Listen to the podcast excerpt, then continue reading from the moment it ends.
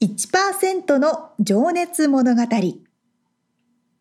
海外に住んでいる日本人は日本人総数のわずかに1%この番組では海外進出や起業を果たしたビジネスオーナーや経営者また各業界のプロフェッショナルな方々へ対談形式でインタビューをしていきます。日本の未来を背負うグローバルなプロフェッショナルたちの仕事哲学とそこに燃える情熱に迫ります。You ready?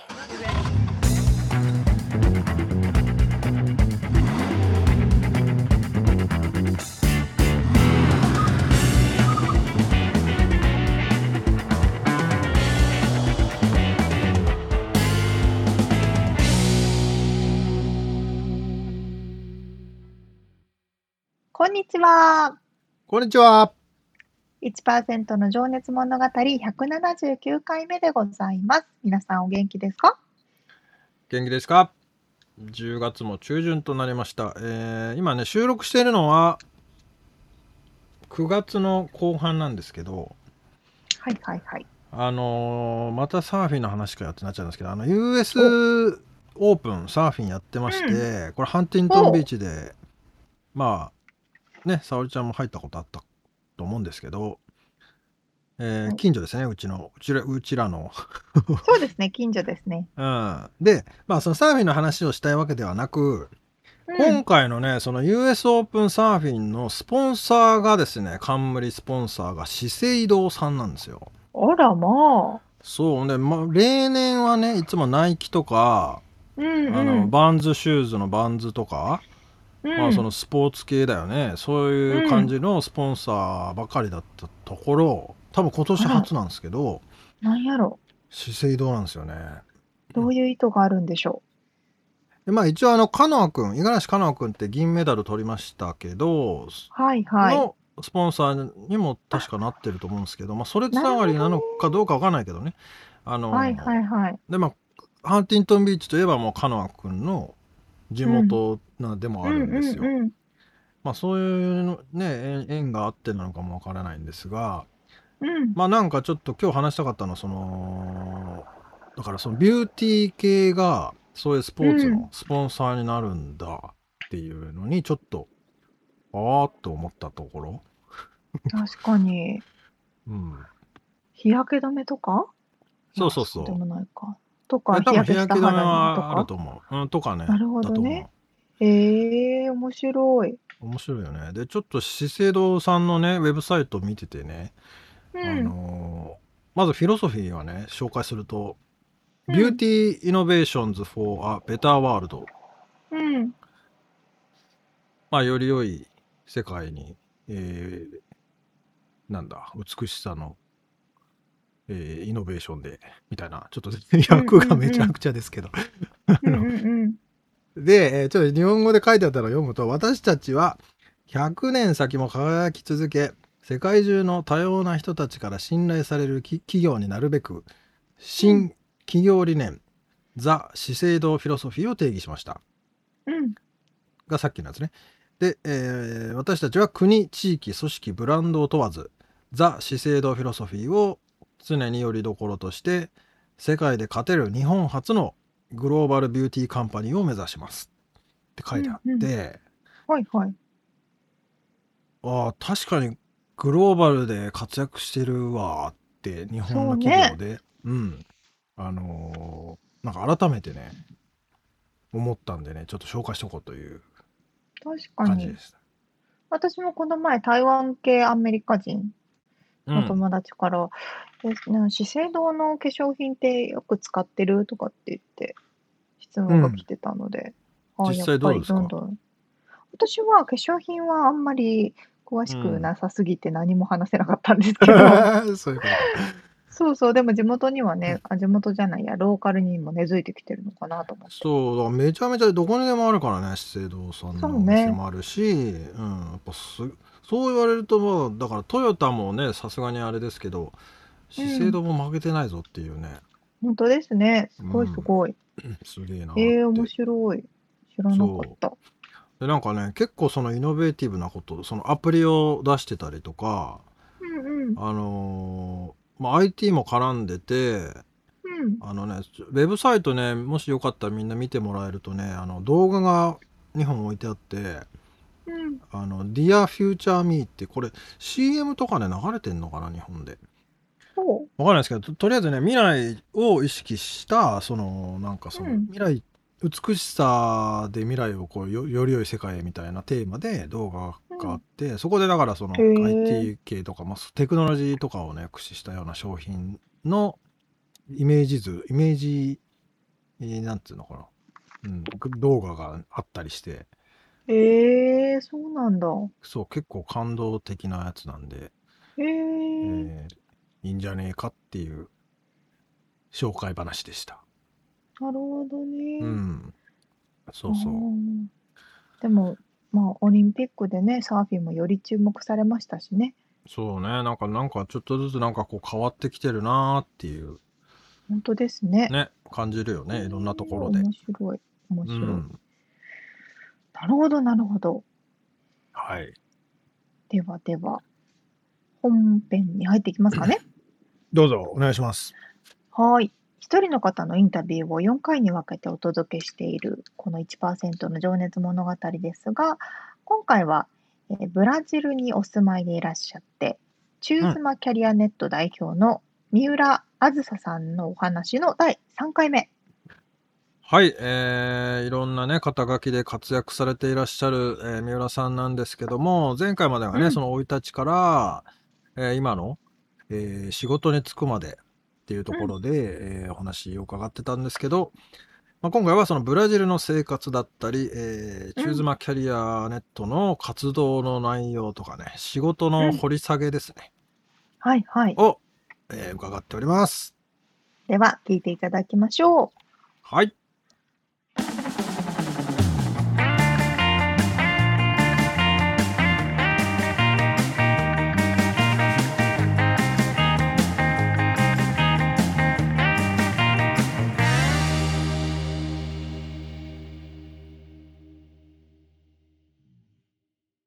はい、じゃあ今からですね、えー仕事の掘り下げをしていきたいんですけど、仕事に関してのお話ですね。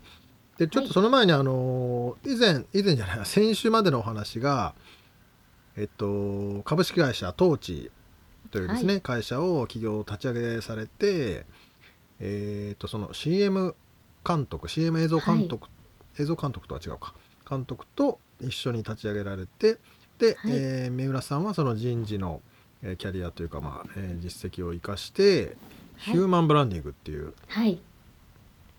で合ってます？あのコンセプトで、えーその映像プロモーションとかを、うんえーの仕事をされていらっしゃったっていうところまで伺ったんですけどはい。そっから、まあ、今ねブラジルに在住ってことなんですけどはい。どういったあの経緯でうんうんすブラジルに住むことになったんですかね？はい。そうですね。夫の海外転勤がきっかけでブラジルに来ることになりました。うんなるほどそれはえーっと2020年の1月ということだったんですけどそうですね。はい。うん。結構いきなりだったんですかね？そうですね。その半年前、2019年の7月にあの内示が出て、ただそれまで海外転勤したいとも希望何も言っていなかったので、全くそのプランは考えてもいなくて、びっくりしました。はい。まあ、ずっと日本にいるんだろうなとは思ってたってはいこと。ですかね。そうです。はい。でしかもしかもというかまあうん英語圏ではないのかな、ブラジルそうです。はい。ポルトガル語ですね。どうでした？その最初うんの、なんて言うんだろう。印象というか。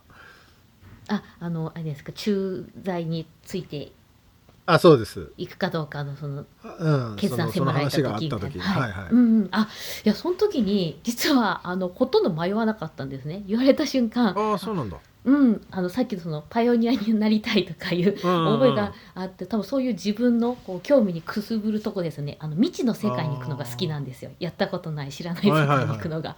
なので、あの今やってることはまあなんとかしようと思ったので、まああの。うん。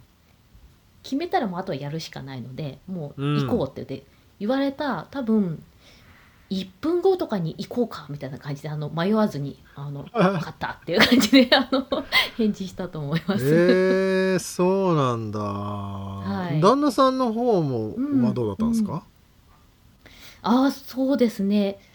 まあちょうどそれこそ社会人の10年目とかのタイミングとかうん。今後どうしようかみたいなところの自分自身ももっとこう成はいはい長機会どうしようかと思ってた機会だったので、まあ、本人もチャレンジしたいっていうふうに前向きに、うん、捉えてたと思います。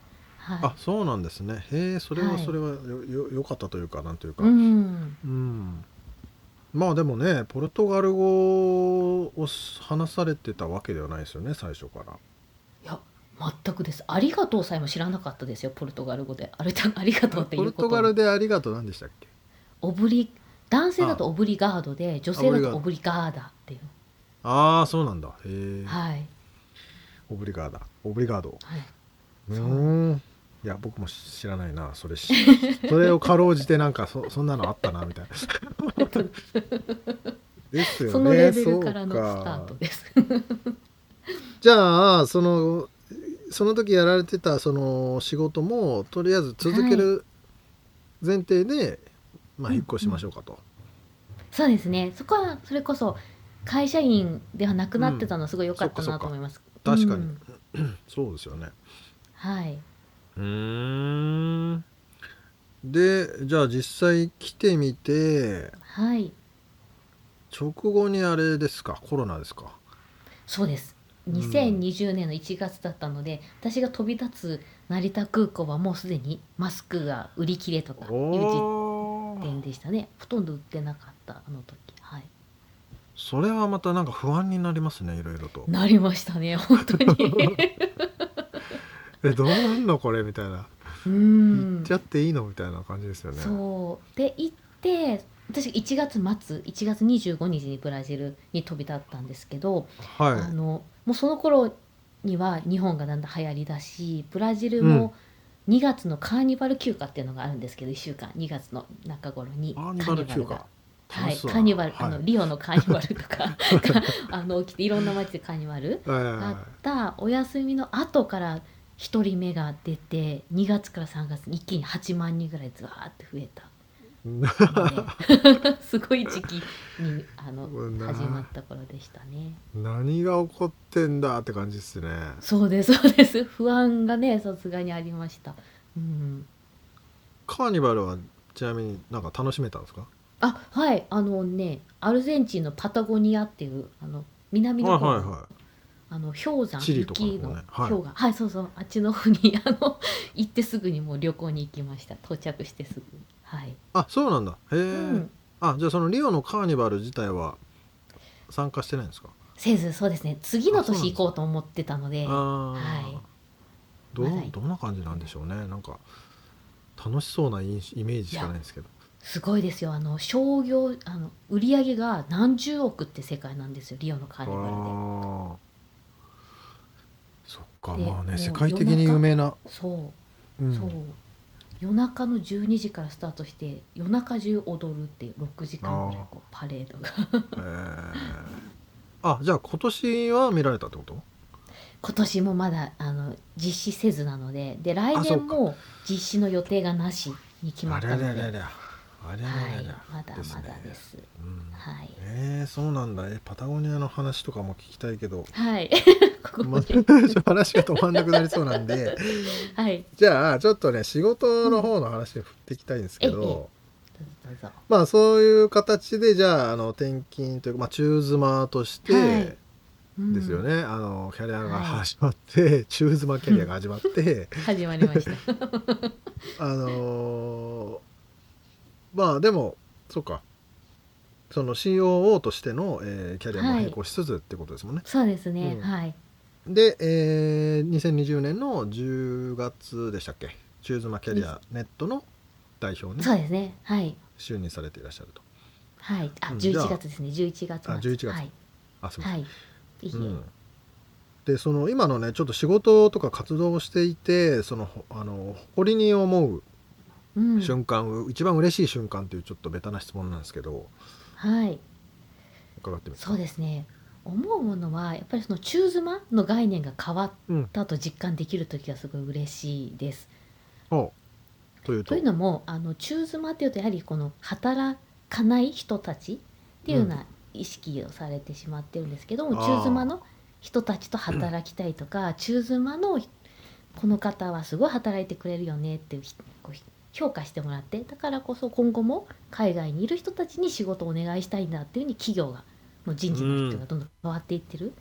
様子を見るのがすごくじやっていてよかったなって思います。そっかそっか。じゃあその,、まあ、そのマッチング的なこともされてらっしゃるんですか？企業と。そうですね。はい。チチューズマキャリアネットの中で。ああじゃあそのクライアントというかあの、うん。えー企業さんは日本在の日本法人。もう、えー、と今まではそれを最初に私が就任したタイミングでいくとそこのつながりが強かったのでかつ、うん。チューズマンのキャリアチューズマンキャリアネットのメンバーたちがどういう働き方をしたいですかってアンケートを入会するときに聞くんですがその時に一番多いのが日本とのリモートワーク。日本企業とのリモートワークが、えー、と50%ぐらい。でその次に多いのが現地就労。現地で働きたいっていう。はい人たちなのでまずは日本企業のリモートワークを、えー、と作ろうと思ってそこからスタートうんしてで今は現地現地就労ってことでつい先月ですねあの東南アジア7カ国の仕事を斡旋しているリーア公園さんってとこと業務提携を結んだのでそのマレーシアインドネシアフィリピンシンガポールタイ中国とかそういったあの現地の日本、うん。そっちも現地日本企業とか外資企業企業に斡旋する人材紹介会社さんと提携して今度は現地就労に力を入れ始めているうーんなるほど。はい。おーそうかそうかそうか。まあねでまあ時差もありますし。うん。まあでもそっか。うん。時差うん。を生かした、はい。えー仕事の創出っていうのもねプロフィールに書かれてたんですけどはい。それってどういうことなのかちょっと伺ってもいいですか、うんうん、あそうですね。まああの全部の仕事がっていうのはあの難しいとは思うんですが、うん例えば日本のあの夜、うん。えっと、イメージでいくとあの寝てる間に小人のがあの仕事をして 朝起きたら靴が出来上がってでた小人のなそうそうあの世界をあのイメージしていて、まあ、例えばってとこでいくとあの翻訳業務をおはい。願いするとき、日本だと8時間の業務時間なんですけど世界にいらっしゃると残り16時間がまた仕事分が増えるんですよね。だからさっき私が2日間1日で働いてますねって言われる世界であの、はいはい。翻訳もあの他の16時間残り16時間働けるメンバーがいることによって実は1日が24時間フル稼働でその会社動けるようになるんですよね。うん。なるほど。そう。で、えっと、今話をしているところでいくとあの、はいプレゼン資料資料の作成を、うん。例えば日本の夜9時に依頼したらその間例えばブラジルだったら朝9時なんですよね。だからその状態で受けて、私がバーって資料を起こして納品すると次の日の朝の日本でうん。は資料できましたって言って出来上がっているっていう世界観。素晴らしいですね。なんかねほんと魔法みたいな。はい。まあお互いウィンウィンってことですもんねそれは。そうですね、うん。はい。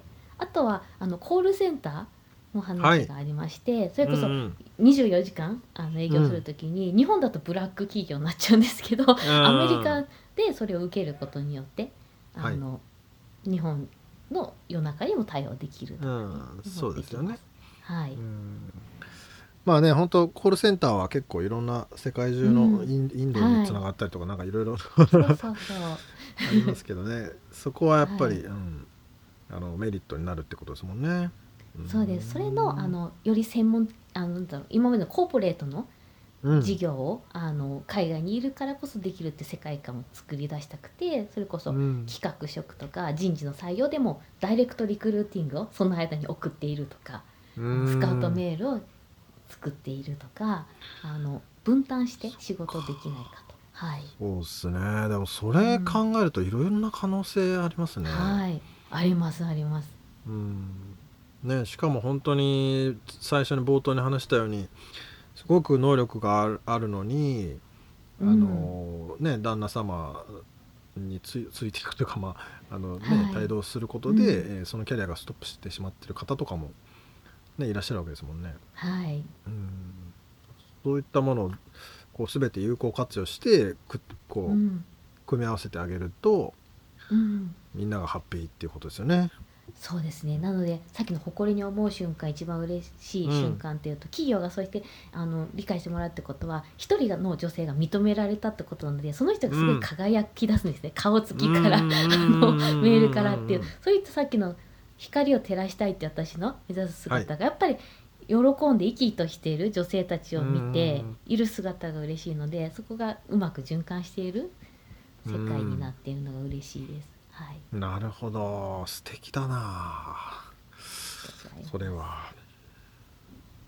じゃあちょっとねつごめんなさい。次の質問いきますけど、えーはい。あなたにこれもちょっとね僕皆さんに聞いてるんですけど昔から。はい。あなたにとっての仕事哲学って何ですかって。はい。はい。えっ、とですねできるできないではなくやるかやらないか。おー あそっち方そっちの方なんですね。はいそうなんです。あのやっぱりその何か課題に向き合おうと思ったらなんか、はい。できるかできないかみたいに思ってしまうんですけどまずどうやっていくかっていうのを、あのうん。考えてそれで仲間とか私はこういうのやりたいんですって発信しないと始まらないと思うのでなんかそこをうん。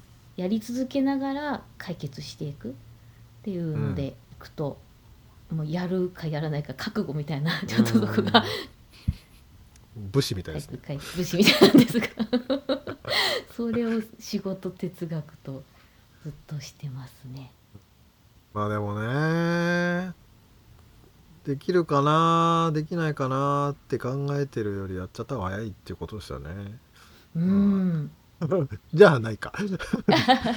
それは端的にそうそうそうあ大丈夫。その迷う時間があれば本当にまずやってみるっていうのはね、あります。はい。うんねでもそれの方が絶対に 失敗したとしても経験値になるしあの、ね早いっていうのもあるしその辺ってでもなんかその人事コンサルタント的な視点からうんうん。あのそういう人とそうじゃない人ってなんか違いみたいなのってな共通点とかなんかあったりするんですかね。ありますねやっぱり失敗成功体験の中でどれだけ失敗をして乗り越えてきた経験があるかっていうのだと思います。あーあーなるほどね。うん、まあ、だからいろんなことに挑戦してきたかどうか。そうですでさっきのやるかやらないかっていうのも私失敗前提で動くんですよね失敗したらそれをどう解決するかっていうなんでこう全部うまくいく想定ではいなくてあの失敗した時にどうリカバーするかっていうのをなるほど。考えたの臨機応変にあの解決していくものって思ってるので失敗を恐れてないっていうのはあります。ああなるほど。うんそれってでもむか最初から、最初からっていうのもあれだけどちっちゃい頃からそうなんですか？うーんちっちゃい頃はそうそこまでちっちゃい頃はその失敗？やっぱ失敗にはすごいへこんでたりとかうん。たんですけどそうですね。やっぱこうやり遂げた楽しさっていうのが楽しかったのでわからない。雲をやってたんですけどもう学年がどんどんあの上がって自分よりはい。上の学年とかだとできないのが当たり前なので、まあ、そこをどうできるようにするかっていうのが楽しかったのは小さい頃は覚えてます。はい、うーんなるほどね。そうっすよね。でもそのうん。本当に失敗こうなったらこうすりゃいいっていうのがあれば別に失敗してもね、うあんのいいって思えますもんね。思いますし。代替案があるというか、はい、うん想定してないことが起こるからこそ新しいものが出来上がると思うの確かにで、うん。うん。なんでもう未知の世界の課題は、あのそっか。全然来てくれって感じでいつもやってますね。はい、そっかまあじゃあちょっと失敗談も聞きたかったんですけどはい、そうなってくると失敗も成功になっちゃうのかな？あそうですね。多分転 あの変換されてます。なんか失敗して当然というかあの想定外は当然と思ってもうここ10年ぐらい新しい企画やるときは持ってきてんので失敗なんかでも失敗談って何ですかって聞聞かれたらなんか出ます、うん。うーん。まあ、さっきのそれでいくと失敗っていうとその不合格とかそういうのもう変えようがないことが失敗と思ってるぐらいであとは失敗にはなってないですね。なるほどね、うん、まあ成功に変換してしまっているということですね。そうですね。あのなんだろうそういう窮地に陥るとかうまくできないことは、それこそ、うん。あのどん一番それ失敗というか難しかったなと思う経験がですねあの、うん。一つありましてまあ結果的にはまあ成功ですし失敗ではないんですけどそこでやっぱ考え方変わったっていう、あのエピソードが一つあるんですね会社員の時に。それは何かっていうとリクルートの、えー、と会社員のそれこそ5年目ぐらいの時に東北大震災が起きたんですね。4年目の終わりに仙台の東北大震災が起きまして。2011年ですね。はい。はい、でその時に商品企画を担当していて、はい仙台のあの住宅情報誌の担当者をしてたんですね。ああはいはでその時に、えー、と仙台の方たちに向けた住宅情報誌を今までは、えー、と売る本売る家買う家と借りる家っていうのは別に2つ本があったんですけどそれを1冊にまとめてかつ今必要な情報を伝える、えー、と構成に新しく本を作り直そうっていう企画が立ち上がったんですね当時。いえー、はい。でその時に、えー、と新聞もまだできて2011年の5月にあの社を挙げて仙台支社の存続にもつながるんですよね。本を続けるのか続けないかっていうのがうあったん時に、あの仙台支社でプロジェクト商品企画でと二十何年目の大先輩たちもたくさんいたんですけど仙台支社の存続に関わるプロジェクトリーダーを若干5年目だった私が任せてもらえることになったんですよ。ええそれはちなみにし仙台に住んでらっしゃ 住んでやったと？あいや東京に住んでて東京で札幌仙台広島福岡って担当してたので全国の,、えあのはあ担当していてっていう時にそれこそ当時は工場も動いてない新聞も復刊してない時期にそれこそ工場をどこをお願いするか、紙の手配どうするか企画をどうするかっていうのの一からまとめの150人ぐらいのメンバーのリーダーになったのがちょうど2011年の6月すごいなそりゃ。へえ。に向けてで。えそれ雑誌名ってちなみに出せます、あ出せます。あのスーモマガジンっていうリクルートそうですよね。のスーモマガジン、うん今も存続してますたんはい、そうですそれです。それえです。ー、すごい。そう、うん。その時にそれこそ誰もやったことないんですよね。上司たちも部長もマネージャーも。ってなった時に、もう動かなければ進まないしあの、1ヶ月それこそ雑誌って1年ぐらいかけて作るのを1ヶ月であの企画から販売までやるっていう、あのやったことないことを やることに。もう想像しただけで死にそそうです。企画を1日で決めましたしね。あのうマジ社のかはい、会議でやろうっていうふうに決まった後社長からその話が出て忘れもしないですね。ゴールデンウィークが終わった次の日。ゴールデンウィークの間も私ずっと考えてましたけどあのどうしようってそれはでももう三浦さんが抜擢されて、もうやれやってくれっていう。あそうです。チャンスをはいあのあくれたあやってみるかっていう感じだったんですか？そうです。もうやってこれをやりきったらお前は絶対成長するからっていうので。あーすごい。まあ期待の星だったのかなでも。はい。いやいやもう大先輩たちたくさんいたのでその方たちだったらねっていう思いもあったんですけどでもこれにうん。応えようやってみようと思い、はい。そう1年ぐらいかかるのを、えっと1ヶ月で復刊なんですけど企画は1日であの決め営業部隊はそこから2週間で売り切って、2週間制作活動っていう あの未曾有のやったこと誰もやったことがないスケジュール感。すげえいやなんか僕もねはい。うんうん。営業してたからあれですけど雑誌の営業って締め切りありますからね。あります。あるしいつまた地震が起きるかとか、うん。あの工場がどうなるかっていうそのリスクうん。表を200個ぐらい書きましたね。何が起きたらどうなるかみたいな。想定することを。あーでもやっぱりそれが基本なのかな。うん。なるほど、ううんん、はい、なんでまあそれも一個ずつやると失敗って言えるかもしれないけどもそういうはい。窮地に追い込まれて200の想定をして、うん。いつでも動けるって時の備えて1ヶ月あの発行するまでを死に物狂いでやった結果もう何も恐れなくなったというか 怖いものはなくな。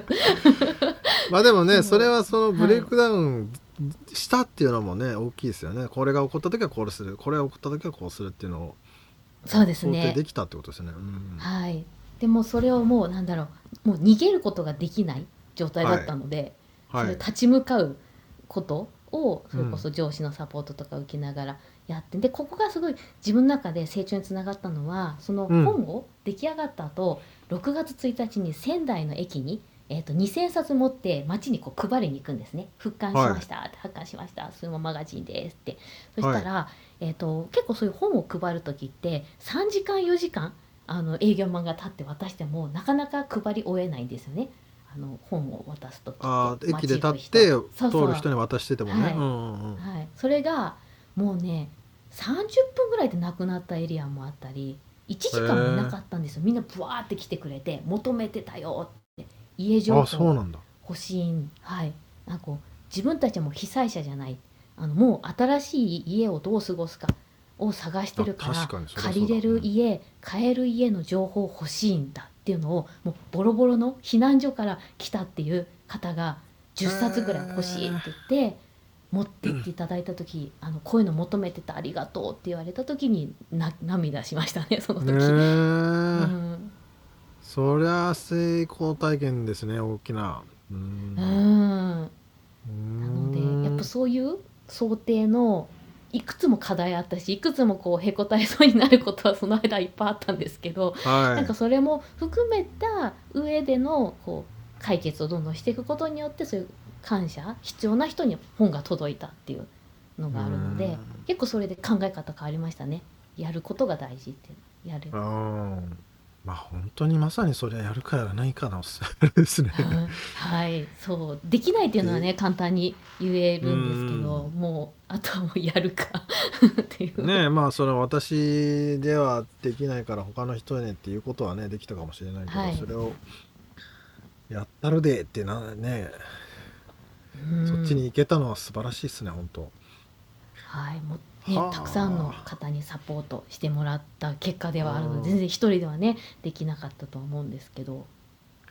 でまだでもその雑誌もあるわけですよね。そうなんです。あの結構紙がどんどん閉館していく中その仙台でそれを頑張った営業マンたちと、あうん。あのこれは途絶えさせちゃいけないと言って、首都うん、首都圏が2012年とかにあの閉じたんですけどスーモマガジン。それが2020年まで札幌仙台広島福岡は伸ばすっていうのがその時点で決まって。今も残ってます。うんすごい。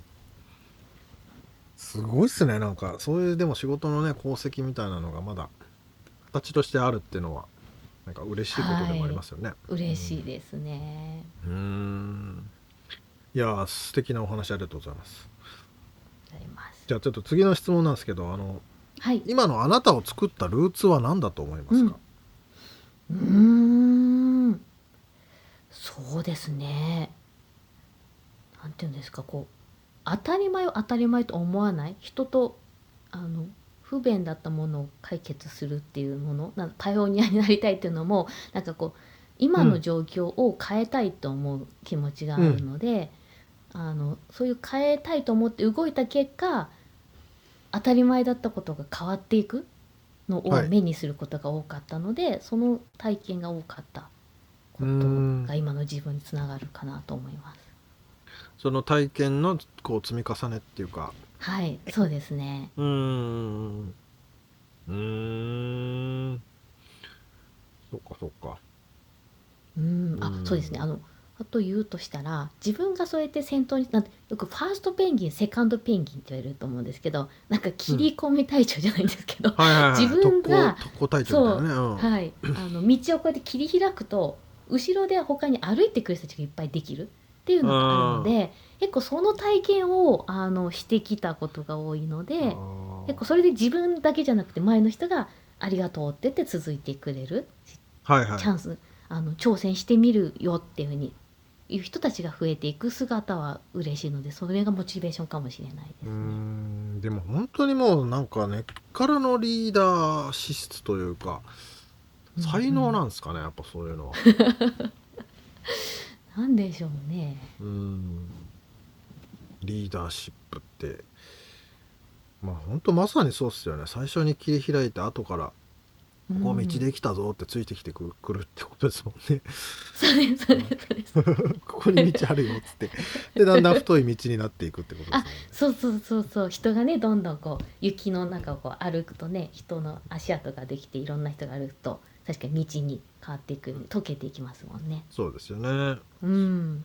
ね最初に切り開く人は一番しんどいと思うけど それがすごいやりがいですね。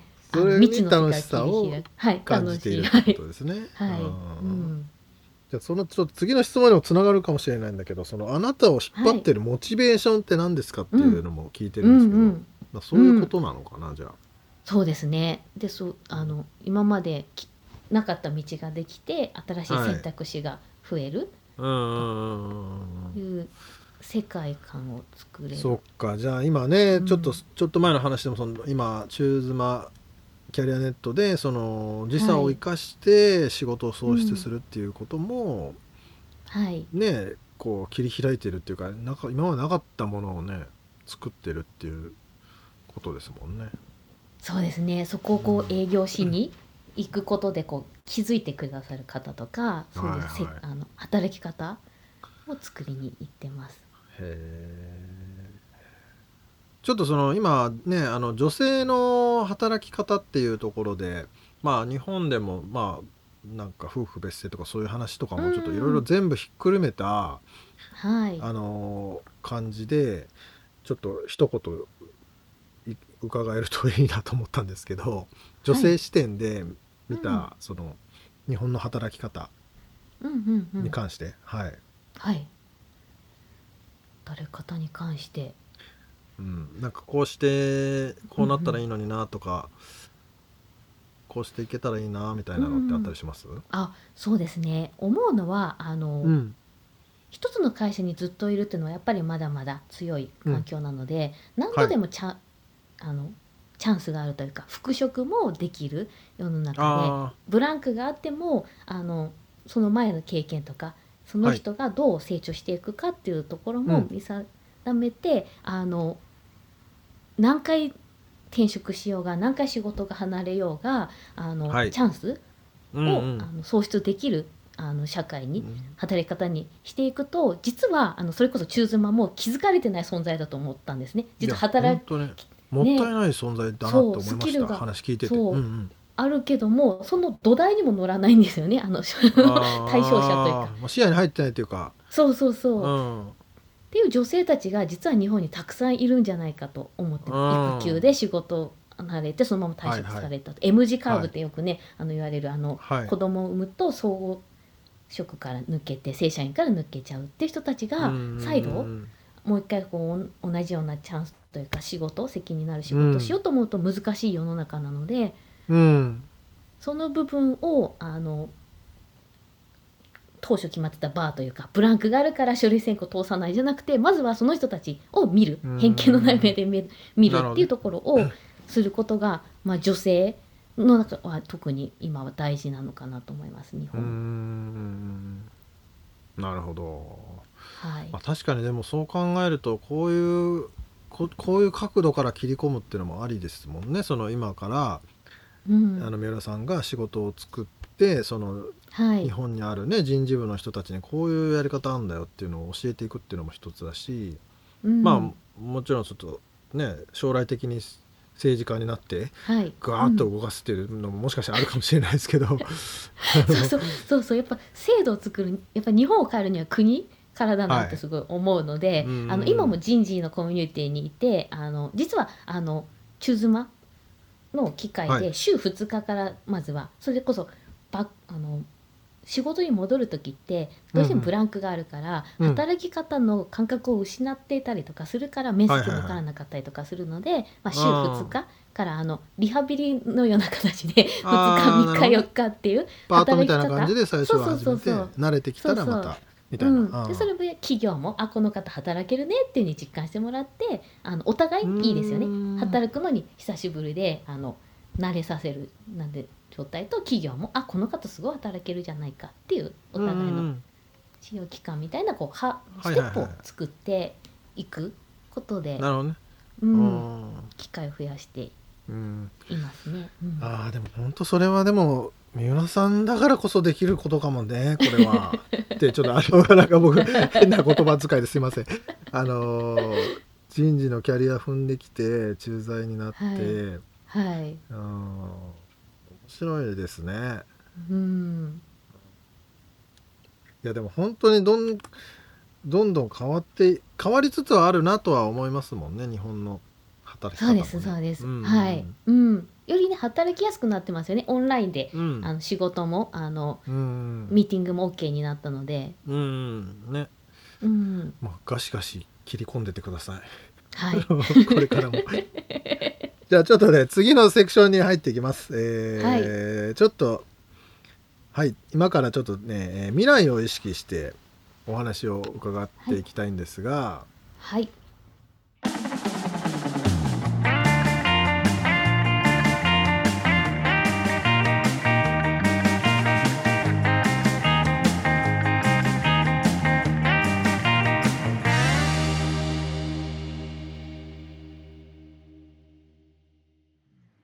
かにね、やっぱ世の中だんだん変わってきてると思いますけれども、やっぱりそれでも特に思うのが、アメリカで日本から来てる駐在の方とお仕事をすると、うん。ほぼ9割5分型男の方。なんですよね。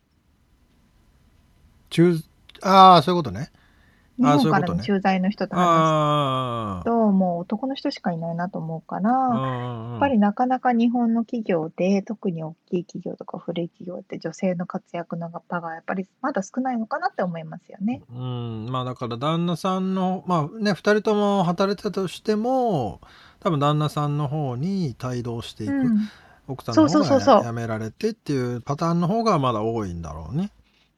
だって、奥さんについてきますっていう日本の人って本当にいな、いない。まあいるだろうけたまにいるねど、うんうんうん。すごい少ないんじゃないかなって思いますようね。んねまあそれをねだからそのもったいない存在って言ってたのがちょっと僕改めて聞いてて、まあ、本当にもったいないなと思ってその能力のある、うん、えーそのね奥様方あねの本当は仕事したいんだろうしあのうん能力も高いのに、まあ、ビザの問題もあるだろうしなんかいろんなことでそうそうね、うん。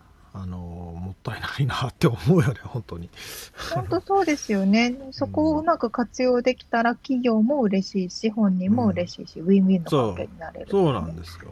そこはね。だから今余白というかねそれはだから三浦さんが今そう仕事を創出していったり、まあ、うん時差を生かしてね仕事を作ってるっておっしゃってたけど、それをまた今度さそれをやりつつさ政治家になってくれたらさもっとダイナミックに変わるよね。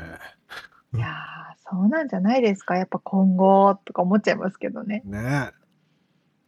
いやそれでねちょっとあのーこれ収録インタビューさせてもらったのは先週だったんですけど、9月のはい。中旬頃ね、まあその終わった後にねメールいただいてほあのーまあ一つコメントであの仕事哲学って聞かれたところで、まあ今思うと意思あるところに道ありっていう言葉が浮かびましたっていうふうにいただいたのがまあ一つであったんですけどそれと僕がねすごくあーさすがだなと思ったのはねあのーインタビューを受けて気づかされたことが何点かあります。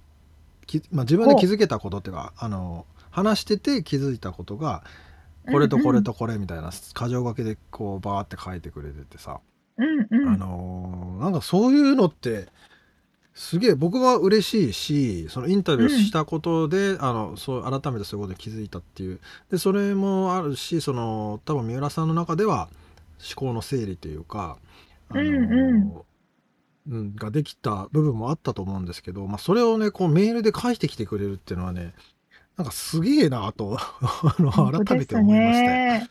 うんこれとこれとこれに気づいてあのありがとうございましたみたいな感じのねへえ俺のメだだからでそういうものをさ伝えるってくれるリーダーって嬉しいじゃないなんつうの？リーダーですね。うん、だからリーダーだ。だなーって思ったよ。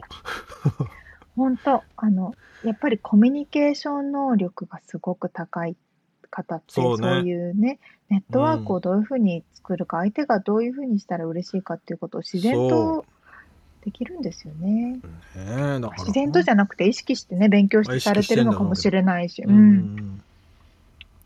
そうそうそうまあそうやってねおっしゃってもらえる人もねたくさんいるんですけどねこう直後にメールでね箇条書きで来たのが初めてだったんでね ちょっとはあと思ってびっくりしましたっていうね。へえなるほど。い、やー。まあ道を作っていくっていう感じであの僕アントニオ猪木の言葉がちょっと出てきちゃったんですけどあの道って聞いたことある？沙織ちゃん。あこの道を行けばどうなるものか。危ぶむなかれ危ぶめば道はなし。ーそれモノマネでよく聞いてましたね。いろんな人がやってたでしょ。そうそうそう。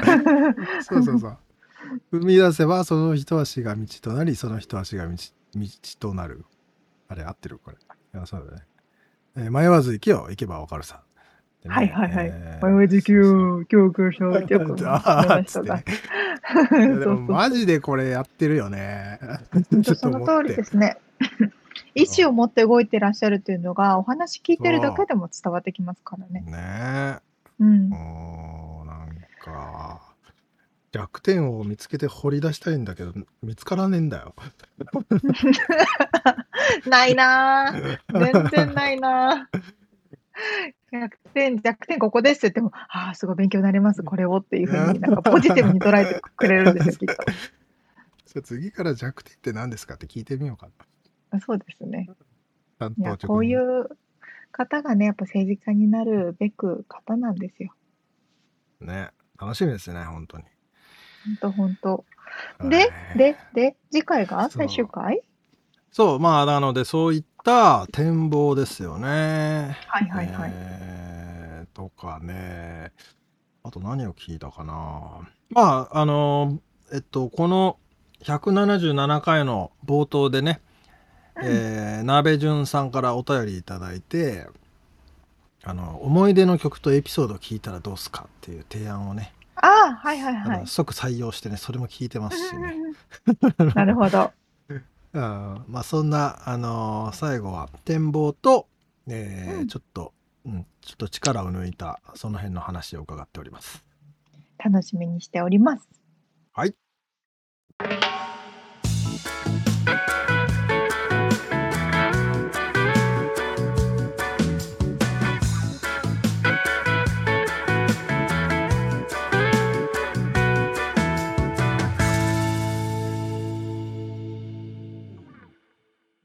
リアルアメリカ情報。よこのコーナーでは最新のビジネス生活情報をアメリカ・ロサンゼルスよりお届けしてまいります。はい。えー、これはね、知ってる人もいっぱいいると思うけど、知らない人もいるかなと思ってシェアします。みつさん見ましたか？インスピレーション4。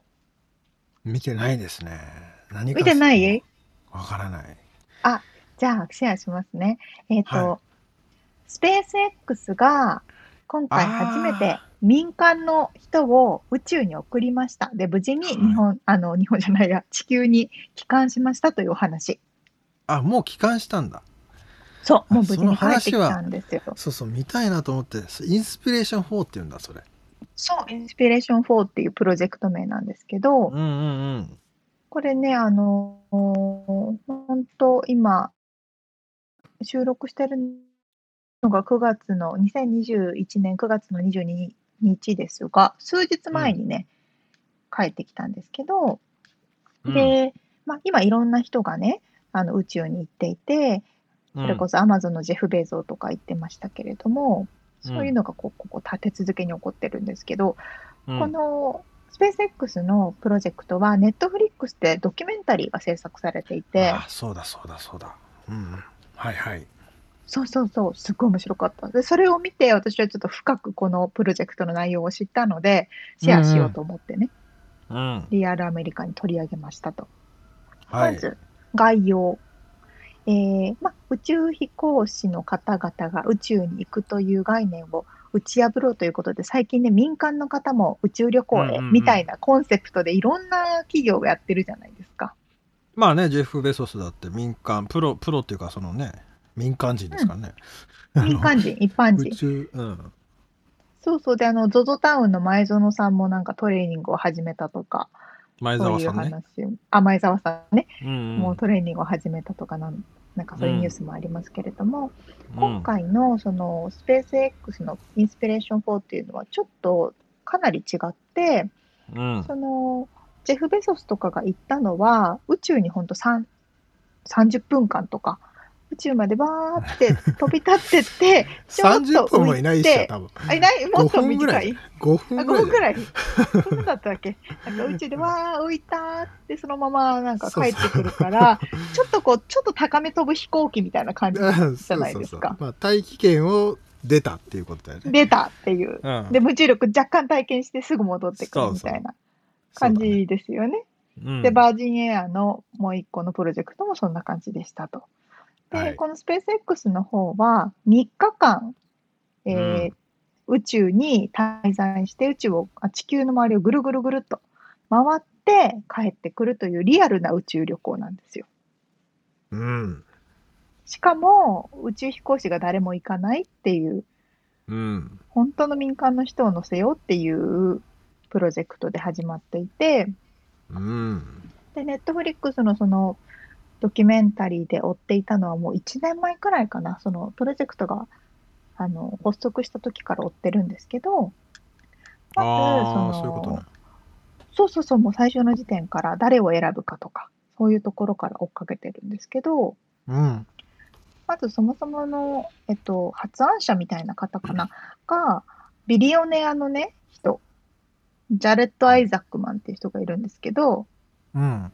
そのビリオネアの彼が、まあ、発起人っていうか、感じで、コアとなってこのプロジェクトに関わっていて、うん。彼はずっと宇宙に行きたいっていう夢を持ってる感じだ。ったんですよ。ただ宇宙飛行士でもないし、でもあの飛行機とか好きだからパイロットの免許を持っていて、自分でパイ、うんあの飛行機運転したりとかができる人。はい。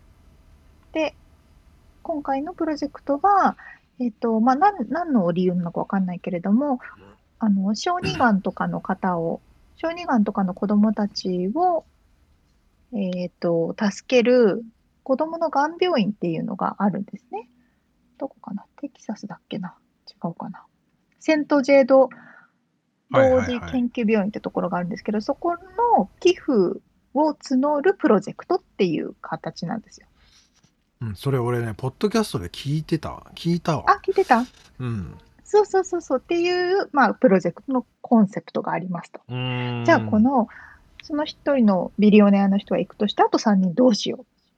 誰を選ぼうってうん。なるわけじゃないですか。だからその、その乗る人たちがお金を出して、そのお金をそこのセント、えージェイドだだったっけ？その、うんうん。施設に寄付するっていうことだよね。そう、と思ってまあ一たんですけど、般人からも、あれか、ドネーションを集めるのか。うん、他の3人はね、全然お金出してないです。もう完全に一あそうなんだ般の人から、うん、全然他の人たちはお金持ちでも何でもない人たちで、おそのプロジェクト自体でこう子供たちに希望をみたいなたところがあるなるほどのかな。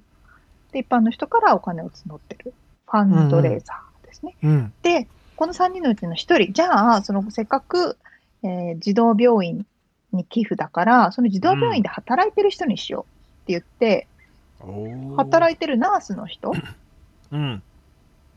に声をかけるんですけど、その人はもともと小児がんで、自分がその病院で治療を受けていて、うんで、その病院で治療を受けていて、ナースさんたちがすごく優しかったから、自分もこういう人になろうと思ってナースになった方なんですよ。ああ、へえ。29歳のヘイリーさんっていう方ね。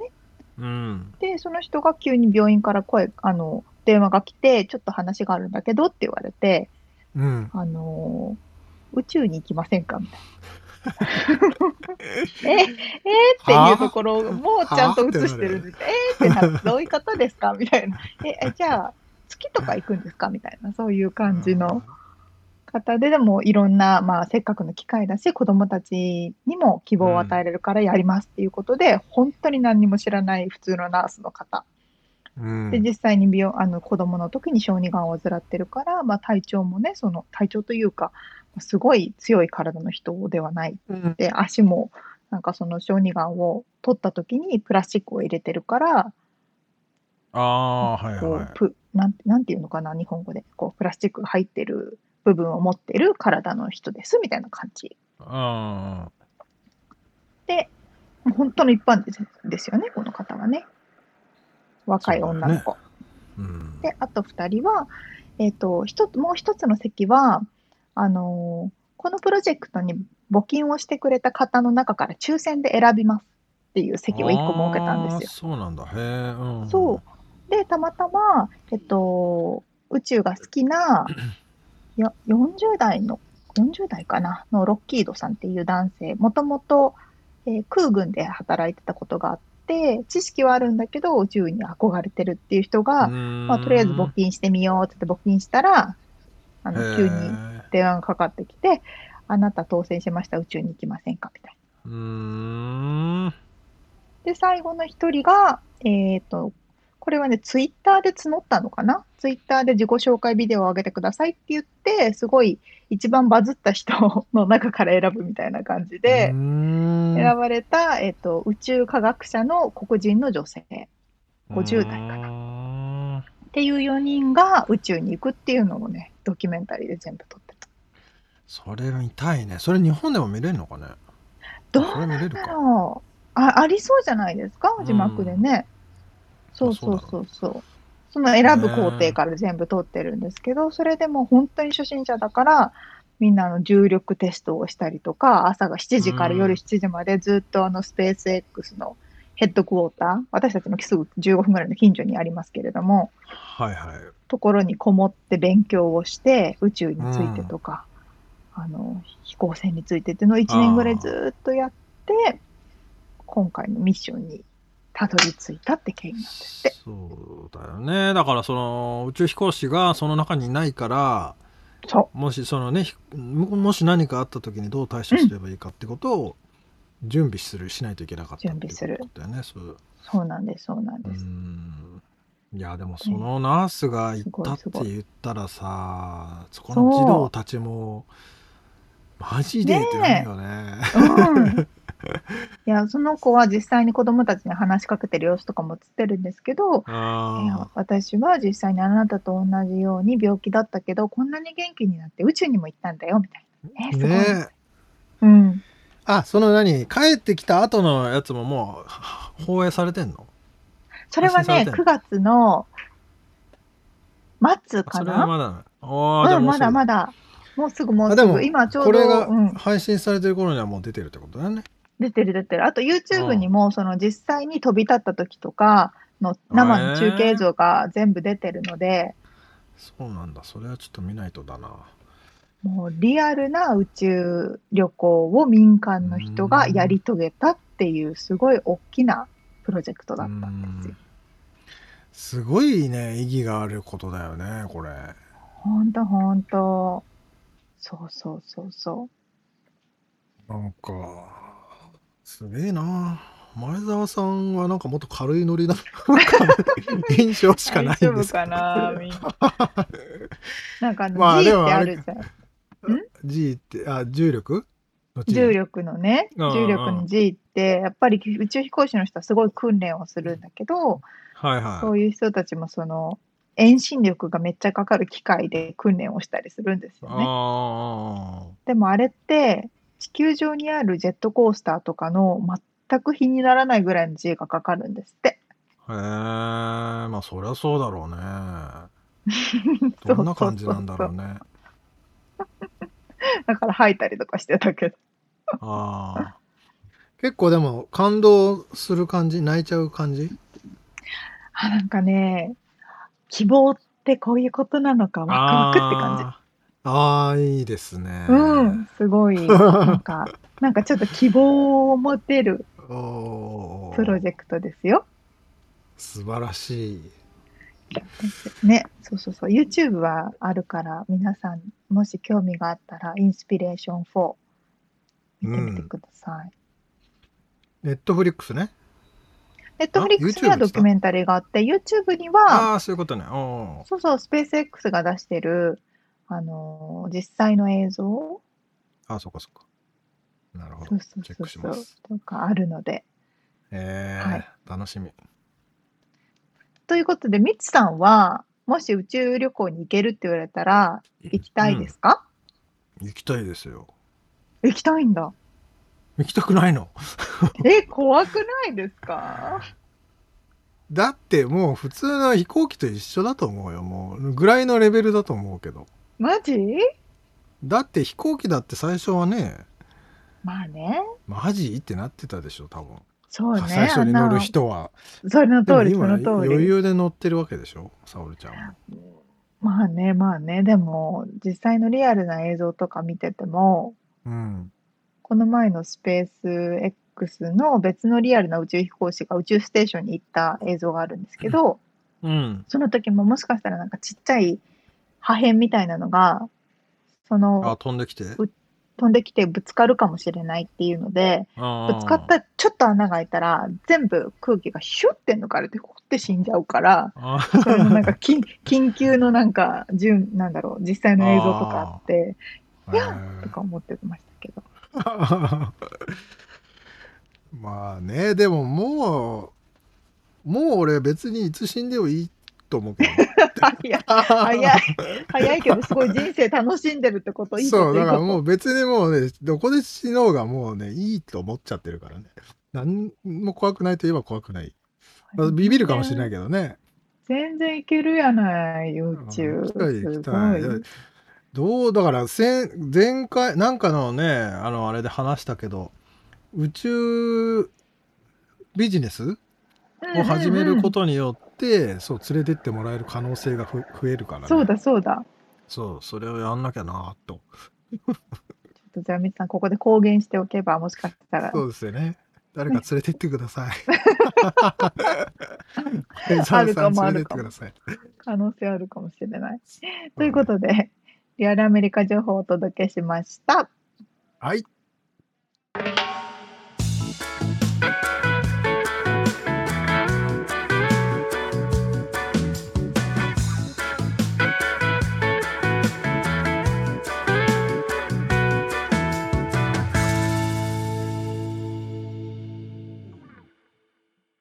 締めのコーナーです。質問。はい。質問。えー沙織ちゃん好きな、好きな駄菓子は何ですか？好きだったか。好きだった駄菓子は何ですか？それ、いや話さなかったっけ？話したかも話。してないか。わかんないな。駄菓子？